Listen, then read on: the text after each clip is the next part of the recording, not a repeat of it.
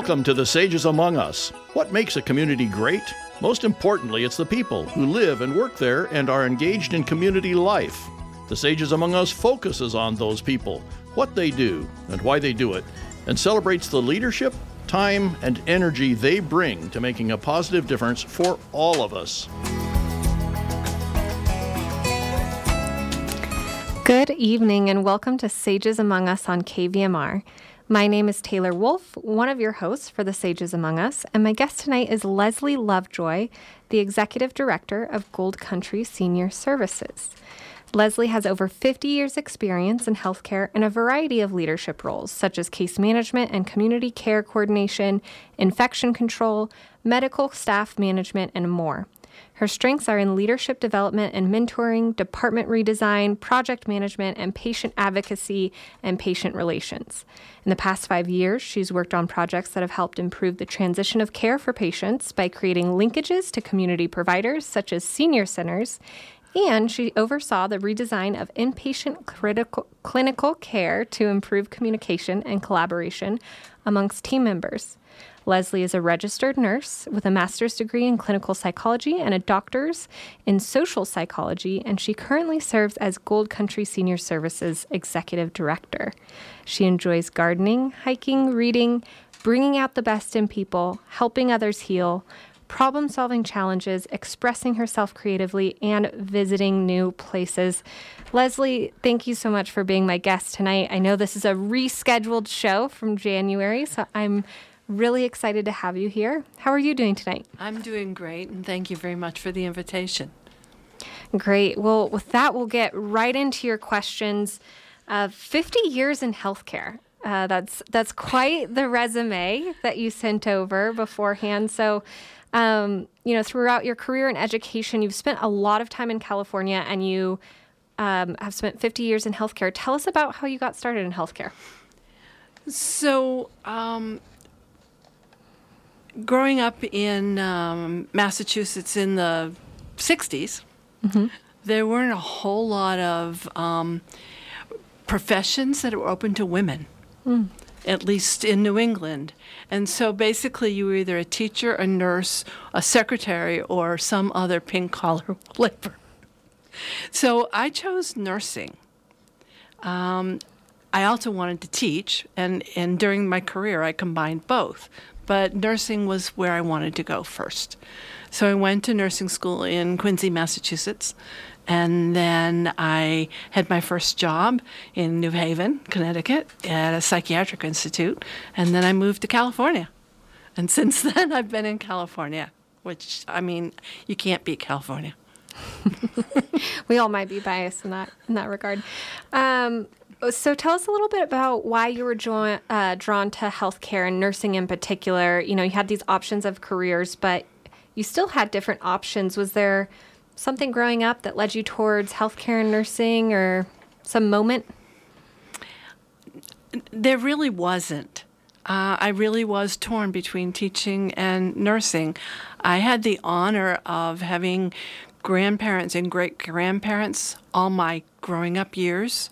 Um, and so I was called to provide care and and I loved being with them. And so I thought, you know, maybe healthcare is where I want to go. The other thing about nursing is you don't have to stay in one place in nursing. There are so many options in nursing that you can do almost anything. You know, we typically think of, of nurses as being bedside care, but I did Planned Parenthood, I did hospital hospice bereavement, I did all different kinds of nursing. Were there certain areas of nursing that you found yourself really passionate about? I think it would have to be leadership. Mm-hmm. I think it would have to be growing people. I really, really enjoy helping people become the best that they can be. I love doing that. And that's that shows through your, your long work experience uh, in hospital or not hospitality, but in hospitals and healthcare as well. Um, so you know we know that you've worked in several hospitals. You have this long career in healthcare. You've also worked as a teacher. and you have several degrees, but also from your resume, I found out that you worked um, for wellness organizations and in consulting as well. So, can you um, tell us a little bit more about um, going back to school after becoming a nurse and starting that pathway into teaching? And then we'll get a little bit more into your wellness and consulting right. that you started later on. So, um, I think as I said, I've always had this because I want to bring the best out of out in people. I've always wanted to teach. I mean, teaching is inherent to whom me as caring is. So I decided to go back and at the particular time in nursing, there was a lot of um, political stuff going on about what a real nurse was. And I was a hospital diploma school nurse graduate. And there was this push to say you were only a nurse if you were a BSN mm. nurse. And I decided that I wasn't going to go back to nursing school again. So I went into mental health. I went into psychology. Mm-hmm. Um, and part of that was because when I worked in psychol- when I worked in psychiatric facilities or hospital facilities, I saw this incredible split. In hospitals, you have a body, but you don't have emotions and thoughts. In psychiatry, you have a head with emotions and th- thoughts, but no body.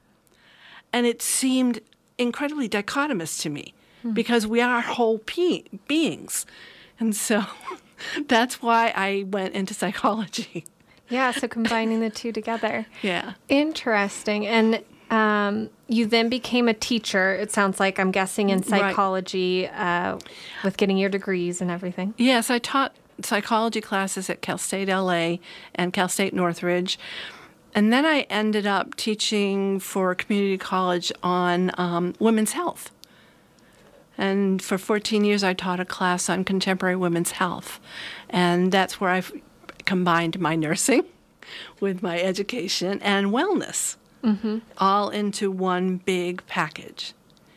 And tell us a little bit about the wellness consulting and organizations that you've worked for too, because I was thinking the same thing. Like that's you know from the body to mind and bringing it all together in that holistic package. So, right, are those two entry pathways that you took between nursing and psychology? Is that what kind of steered you down that path a little bit and driving you towards that passion? Yes, um, my minor when I did my doctorate at St. Louis U was in health psychology. Hmm. Because I was really interested in um, the choices and behaviors that uh, promote or or or affect um, being well. The other piece of that was in nursing. Um, once you're licensed, you need to do continuing education classes in order to maintain your license there weren't a lot of psych or mental health nursing CEUs available, so I took wellness. I took wellness classes, and I just I said, "Yes, I'm home. I'm home. This is what I'm going to do. I'm going to teach wellness." And so, I met a um, a friend of mine who was my boss in uh, Lake County who wanted to start a wellness center at a hospital, and that was a pretty innovative thing to do. She and I created a program called Wellness University, and we taught our staff wellness principles. And then we opened it up to the community to help them become what we called wellness ambassadors. And that program evolved into a book called Create Your Health and some other books. She wrote a few children's books because her interest was in wellness for kids. And then when I moved down to Sonoma Valley Hospital, which was the last hospital I worked at. Excuse me. um, we refined it, and we had um, a whole big wellness program, and we put wellness principles into the different departments and taught our staff how to promote wellness with their patients. And um, we did that for about 12 years. Mm-hmm. And beyond just, um, you know, combining both the physical care and the mental care for wellness, you have this, you created this whole course on it. Like what, what does being well or what does wellness truly mean? Like trying to encapsulate in probably a much shorter Right. version what you were teaching with wellness. So basically, the model I was trained in was is an illness model. Um, you move from no symptoms to more symptoms, and that's how you know you're well. But it's possible to move on a wellness continuum in which, yeah, you may have symptoms, but mentally and emotionally or spiritually, you may be just fine. So, wellness is much more than just what the physical body is experiencing or the mind separated from the body. It's the whole package. So, a person can be disabled, right? But still be healthier and more well than someone who is a type A personality who's pushing themselves to the point of a heart attack. So that's the difference. And so then you begin to talk about well, what the key components of that are. And we came up with five keys um, self love, breathing, healthy nutrition, um, uh, gosh, um, um, healthy nutrition, movement, and um, what's the other one? I can't think of it at the moment. But anyway, there were five, and we taught five keys and the different um, ways to um, build that behavior as you move through Wellness University. It was a 16 week class um, for about four hours, and it was just really intensive. Yeah. Yeah, and wellness is such a craze these days too, um, and there is so much to it. Is it is it interesting now looking at kind of the wellness industry that's been built up and how that is um, maybe integrating with healthcare more or less? I don't know. Yes, I, you know, it's really actually exciting to watch it because I'm sitting back there saying, "Oh yeah, okay, yeah, this we did this," and and I'm glad that it's finally in the consciousness that this is important. Um, it, for example, I was just reading an article. I'm going to go to aging right now. I'm, I just read an article that talks about how if you internalize negative stereotypes of what it means to age, you're about three to four times l- more likely to develop chronic disease and die early. Wow. So, so I mean, there there's a lot to thoughts creating reality, emotions creating reality, and so it's really important that we use the wellness principles and help counter that. Well, speaking of aging and your current role at Gold Country Senior Services, um, you know, we know we have a larger senior population here in Nevada County. And Gold Country Services works to serve exactly that population. So, uh, tell us a little bit about um, your role at Gold Country Senior Services and how some of your accomplishments and experience in healthcare led you to where you are today. So we go back to the fact that I love program design. I love to build programs and and um, and let them help them evolve. So when I got to Nevada County, right during COVID, I saw an article in the paper asking for board members for Gold Country Senior Services. And so I decided, well, I wonder if they can use me because it's important to me as a retired person to be engaged and to use my skills even after I'm retired. And so I said, okay, I'll, I'll join. And I did. And we we started to work on building the board and all of that. And then our executive director left. And it took a while, and we couldn't find anybody. And I said, oh, well, I'll do it. because we have this senior center to do. You know, it's been sitting there since 2020 when they bought the building, and it's time, you know, uh, time to get it going. So I said, all right, I'll do it.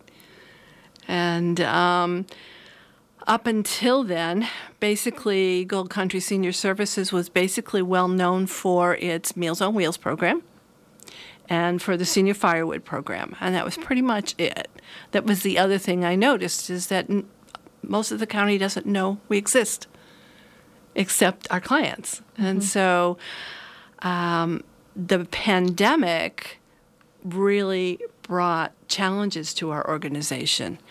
And I think we, we rose to them very, very well. Um, we started with a baseline of 46,000 meals a year, and last year we did 145,000, which is huge. It's huge. And I think why, it, part of that was the pandemic, but I also think it was also because it began to be okay to ask for help. I mean, one of the good things about the pandemic, there, and there are a few, is that communities come together. People begin to reach out. Everyone begins to experience the social isolation that is typical of our most vulnerable seniors. If you're stuck at home all the time, you really get to get a sense of what that's like. And so people really um, started to ask. And so, yeah, we were doing huge amounts. Now, the the funding that came from the CARES Act and the COVID um, relief acts and, and all that money helped. It really did.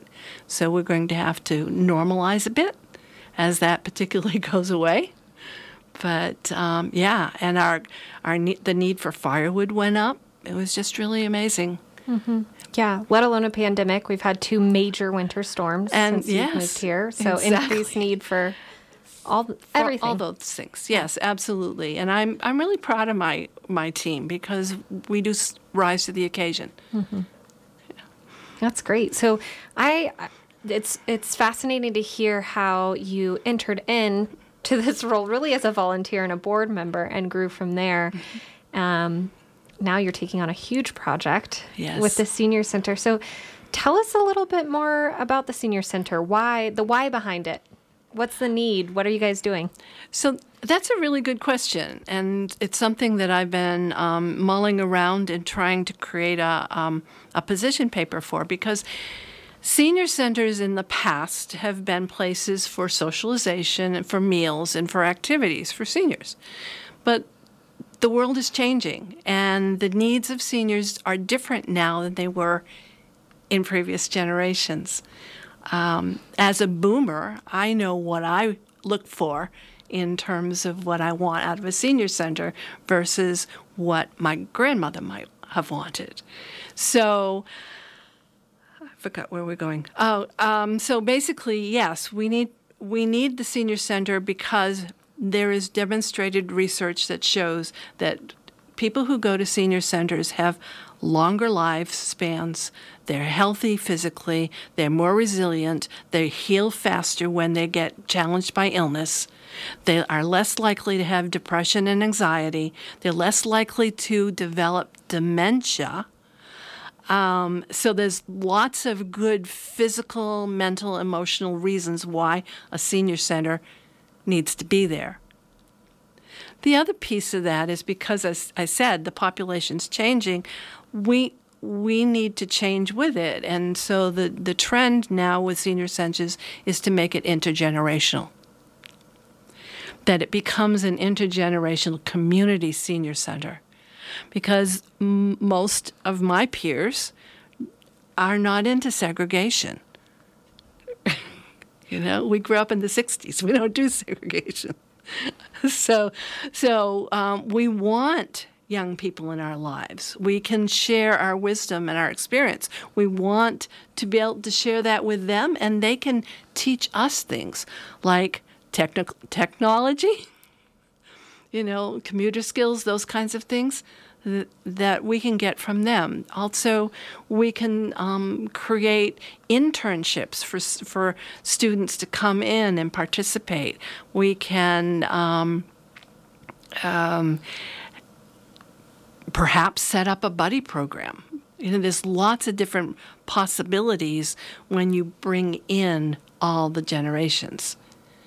So, yes, we'll have the activities and social events and the healthy meals of a senior center, but we're also going to have an openness to the community, and that we'll be having community meals um, on uh, two days a week where anyone in the community can come in and have a, um, a, a meal and can participate in activities.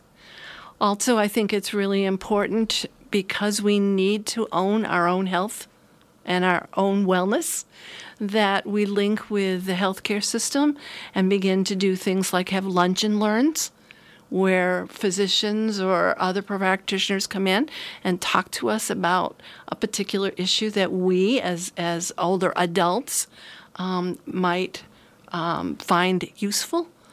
Um, I have some some strong feelings as a case manager that the the reason people end up hospitalized so much for in, in for adults, ad, older adults, is first um, falls, and second is mismanagement of medication. So if we can create programs to help older adults deal with their medication issues, deal with balance issues, then we're actually keeping them healthy and out of the hospital. So there's lots of opportunities. The other trend that's happening right now is that a lot of seniors or a lot of older adults either have to go back to work or want to work. And so we're facing a little bit of some stereotypical thinking about the older work person who, who works and how do I help seniors who want to get work keep the skills or build the skills in order to work. Mm-hmm. So it's much more relevant to our lives. Yeah. And for listeners just tuning in to, we're talking with Leslie Lovejoy, the uh, executive director of Gold Country Senior Services, and she was just talking with us about their new senior center they were working on. So, Leslie, you explained to us the vision and the why behind it and the need. Um, where is this project at in its process, and what does it need to move forward?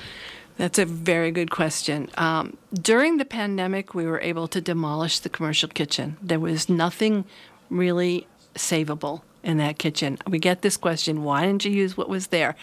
It was not set up to be efficient, and the, the equipment was old and it was not very useful. So we had to take it all out. Um, that was thanks to a grant from Nevada County we had we had that grant, and we were able to demolish everything. We worked on blueprints and architectural plans, so they are almost all set at the city of Grass Valley right now. We're working on doing non non permit required activities in the building, like the work work day on April 1st, where we painted and cleaned up and pulled down. And so, um, yeah, it's there. And, and, we have a shell now to show people um, what it's going to look like. We are hoping um, to open sometime this fall. I thought it was going to be July. I'm pushing for July, but we need permits and we need some extra funding the the um, agency on aging area 4 provided us with an equipment infrastructure grant. So they essentially are buying the equipment for us but they do not do capital improvements which involves um, um, installing equipment and building offices and stuff like that. So we're still trying to raise some money for that. Um, it's about uh, 450,000. I am I'm very happy to say we're getting less. We're we're slowly chipping away at it. So it's maybe 325,000 now. Um, but basically, we're just continuing to work and, and, and tell the community this is a community project. This is a, a community hub. And, and I know that the community wants this. And so I see the support everywhere I go. And sometimes the support is just that by volunteering and saying, I want it. Sometimes it's by sending a little money. Um, and they certainly can do that. We need we need um, some more donations to get this done, and you can do that either online by going to um, goldcountryservices.org and there's a donation page, and you can also see where we are in the Senior Center project. Um, or you can just send us a check, or you can call me uh, at um, 530 615 4541 and talk to me about how you can help because we need your help. We need your support. This is a heavy lift for a small agency. Yeah. Lots of fundraising to do, but it sounds like an exciting project as yes. well. Yes. Um, is there anything else you want to say about Gold Country Senior Services that we might have missed? Got your firewood program, your Meals on Wheels, and this big project going. Um, and people can do everything from volunteer to, to help fundraise for Right. the, the senior Right. center coming. Yeah, I, I think that's about it. So, moving a little bit to the to the last five minutes of our show, um, not only do you have a lot of background in in leading teams and um, mentoring new leaders, but you also came to this role as a volunteer yourself. So, from your involvement uh, in healthcare to volunteering, what have you learned about leadership um, and what works and what doesn't? That's a good question. I always thought that my entire career was training for what I was going to do when I retired. Because, you know, as you work, you learn what works and what doesn't. Um, and you refine your skills as you move up in your career. And so, um, I, and I had the added um, advantage of having a, a psychology background.